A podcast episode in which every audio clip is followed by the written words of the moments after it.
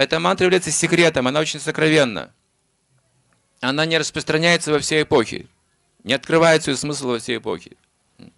Она дается только в самый критический момент существования Вселенной. В самое опасное и самое трудное время она дается. И дается она как одновременно средство и цель. Приходит Господь Читание Махапрабху и дает ее именно в таком духе.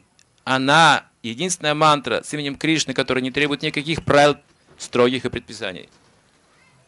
Может каждый повторять, браман или не браман, млечха, шудра, кто угодно, женщина, ребенок, кто угодно. Эта мантра не оскверняется ничем и очищает все вокруг. Именно в век Кали дается эта мантра. Даже когда человек ничего не знает о Боге, он может воспользоваться ее как средством очищения. Хорошо, не верите в Бога, все равно повторяйте эту мантру. Все равно почувствуйте, она исполняет ваши желания. Она равновешивает ум. Она очищает сердце, это факт.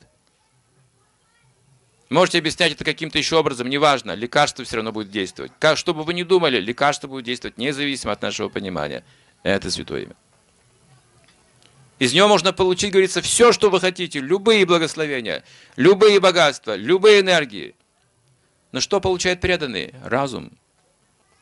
Дадами будет йогом там, потому что преданный хочет служить Кришне, ему нужен для этого разум, трансцендентный разум.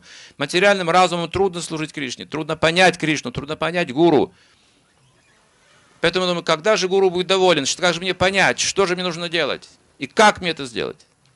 Я знаю, что мне нужно мантру повторять, я знаю, что мне нужно принципы соблюдать, я знаю, что нужно заниматься служением, но как это сделать, чтобы гуру был доволен?